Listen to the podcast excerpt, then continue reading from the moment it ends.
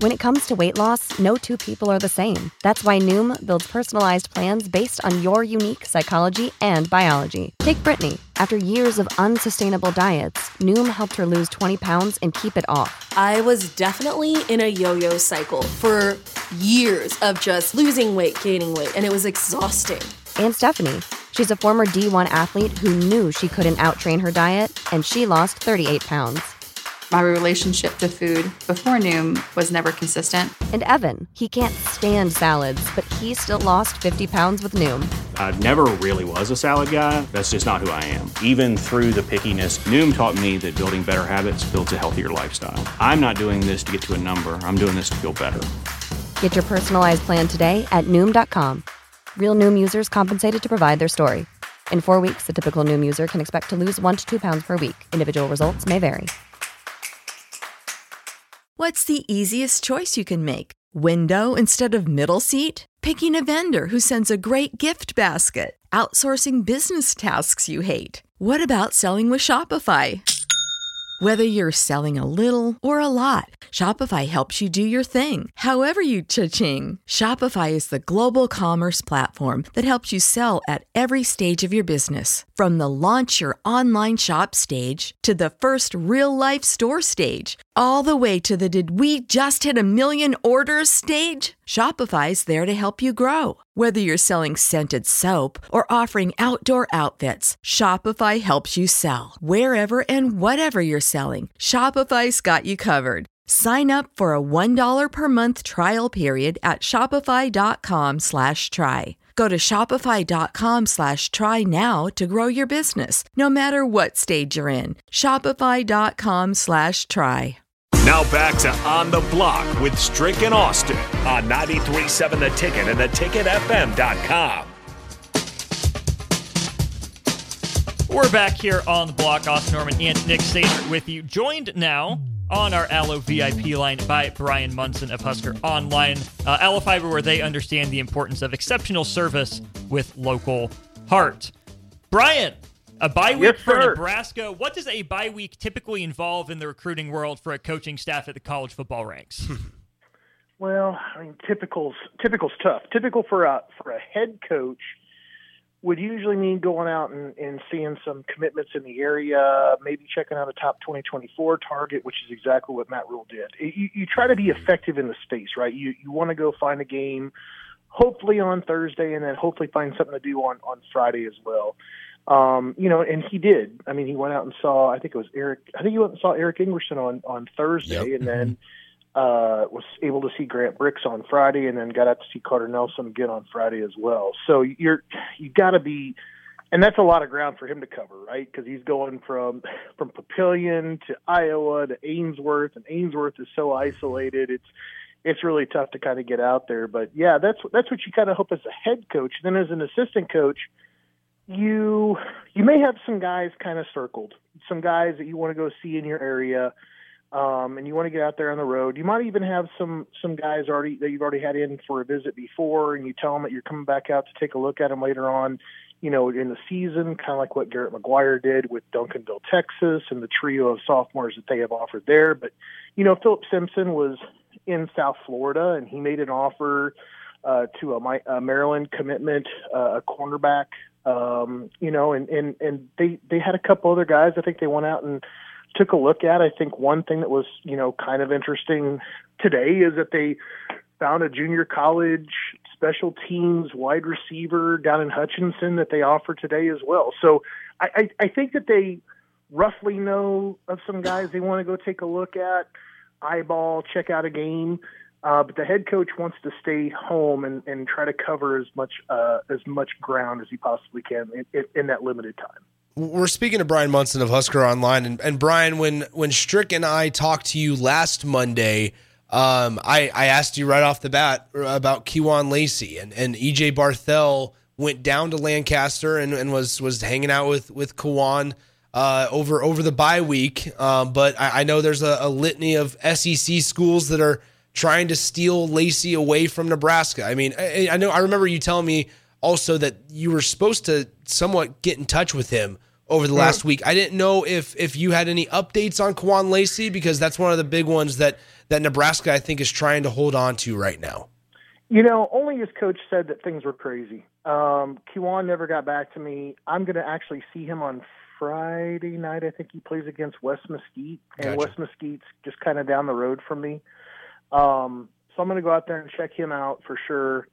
And uh, but I never heard back from Kewan. I just I know things are nuts. I it's kind of like calling Carter Nelson on Saturday, Yeah. right? Like you you you know that the dude is headed to South Bend, and you know things are have got to be nuts for him anyway to have people trying to try, trying to confirm a visit to another school Yeah. with Kewan, it's just like, you know, you've got 12 some odd teams, I think is what he was kind of mentioning in the On 3 article that ran last week with the SMU site.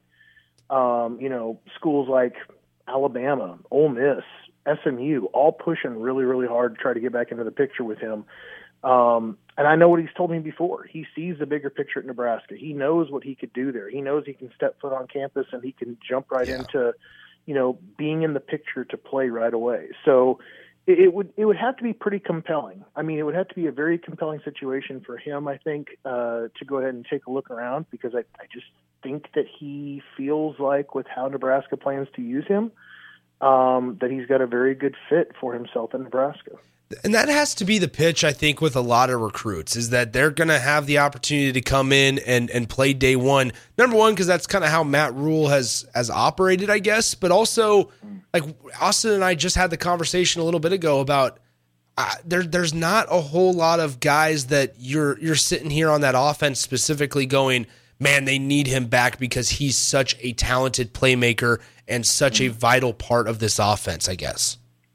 Yeah, I think there's probably some truth to that. And I, I mean, I kind I want to echo, you know, what you said to, to begin with, with Matt Rhule, just wanting to try and find ways to get guys on the on the football field. Look, we we heard about it today. You know, there's going to be three freshmen in the rotation, Yeah. one guy starting that are that are all true freshmen this weekend against Northwestern. Um, I did hear about it from Carter Nelson, you know, on Friday a little bit, where um, you know he mentioned that Nebraska has been is going to be very very creative with him when it comes to packages and formations and ways to get him involved, and it, and it doesn't really involve like having that master title of of being called a tight end. He's he's not married to that idea. He's he's married to the idea of trying to find a way to get on the football field and help a team win and uh, Nebraska has shown him that there's you know there's ways to do it you know as kind of this hybrid you know slot you know Y guy that can get there and and maybe potentially at some point plays more you know can play some with his hand in the dirt but realistically he's more of a guy I think that Nebraska would love to leverage that athleticism and that in that frame you know right away because he's not a hand in the dirt tight end day one at Nebraska. Sticking with the theme of the offense here, Bryan, Nick and I were talking too about kind of what he was mentioning there, but also just the the balance between being a developmental program like we've heard Matt Rhule wants to be, but also I think fans wanting to see some of these freshmen pop on the scene, a Malachi Coleman, a Jaylen Lloyd, a Jaidyn Doss, guys like that. Is there a way for Nebraska to be developmental along the lines, but kind of plug and play with young, exciting athletes at the skill positions? Do you need to have some consistency across positions? What does that look like in recruiting?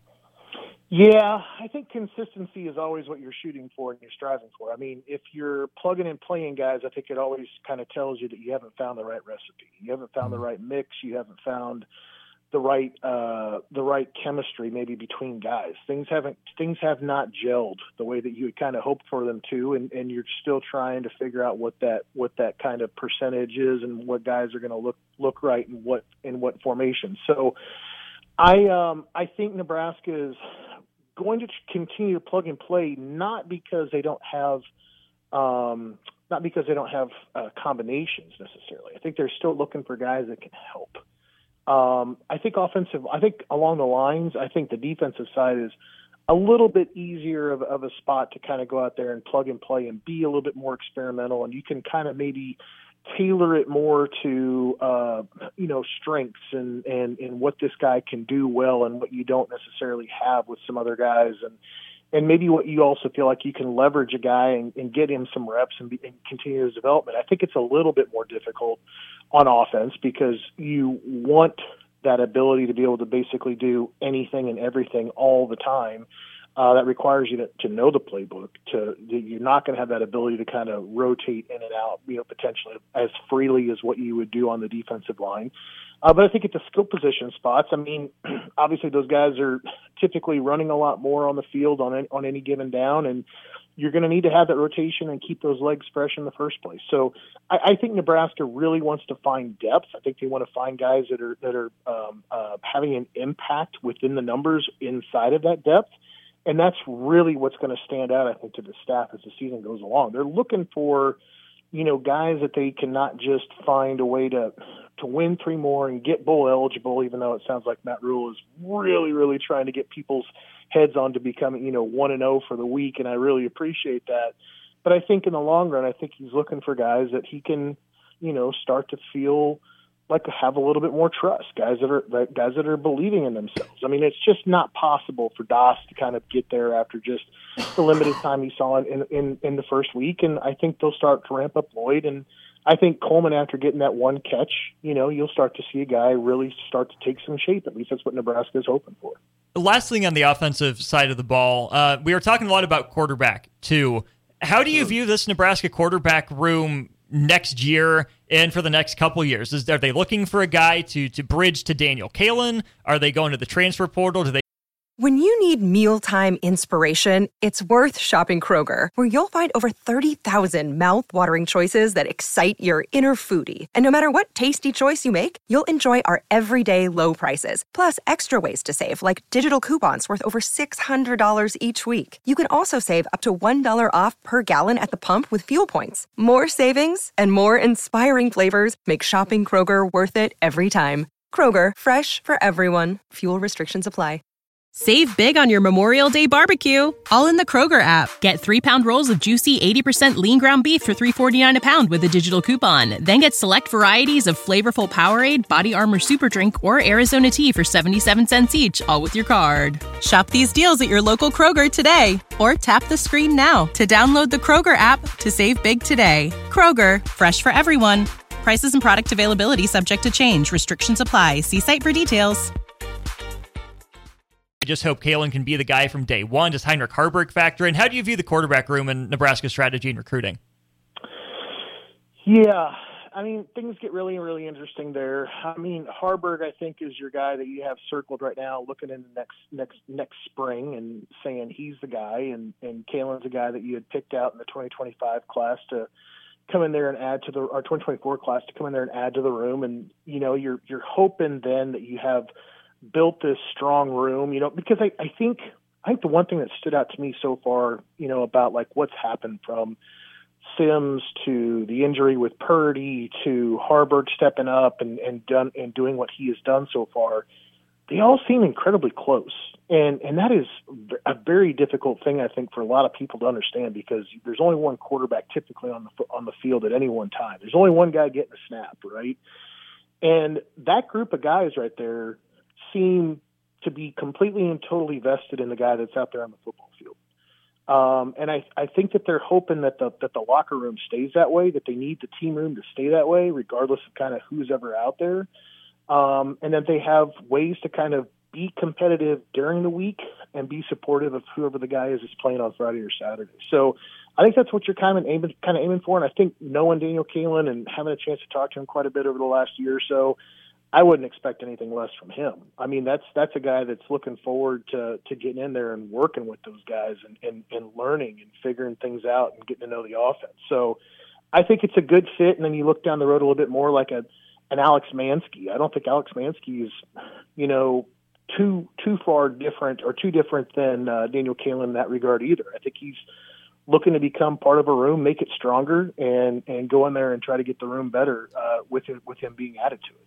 Bryan, a big picture question for you here. Uh, just with how much recruiting has shifted and changed over the last couple of years. Obviously, early signing day, a lot of guys want to get the decisions made, um, you know, before their senior season rather than during or even after their senior season. What does the second half of seasons look like for official visits nowadays? Right? Because I think. Yeah Um, with uh, there's, a, I mean, Nebraska loaded up a weekend in March. They loaded up summer weekends and and things like that, and maybe even early parts of of the of the season with games. But now it feels like we're having a lot of repeat of, uh, of visitors, right? On unofficials. I mean, uh, Carter Nelson's sure. at every single Nebraska game. What does it look like for like the visits look like for the second half of the season for Nebraska? Great question. I mean, I kind of ran a story about that on on Saturday about some guys I think that you could probably start seeing come through, you know, here in the coming weeks. But you're looking for guys that I think Nebraska has offered, you know, very recently, guys that yeah. that well, there's there's um, you know, like I, I think there's still like Camden Cook, Camden Cook that that hasn't um, taken his official visit, part of the class, you know, right now. Um, I think JD Crisp would be another guy that you would see come back. Obviously, since he's taken the uh, take a, took an unofficial visit and committed on it, so I think there's a couple of guys that are in the class that that need to come back and take an official visit to Nebraska. But then you start talking about like Gregory Smith from Riverview, Florida, that picked up an offer from Nebraska a week and a half ago, or you start talking about Larry Tarver, the the cornerback, the Maryland uh, commitment uh, mm-hmm. from Miami that picked up an offer from Nebraska last week during the bye week, or Trey Richardson from Hutchinson uh, Community College, which I just mentioned a little bit before this, who just picked up an offer today from Nebraska. Um, you know, I, I think you'll see a few more of those guys, you know, kind of start popping up here and start coming in.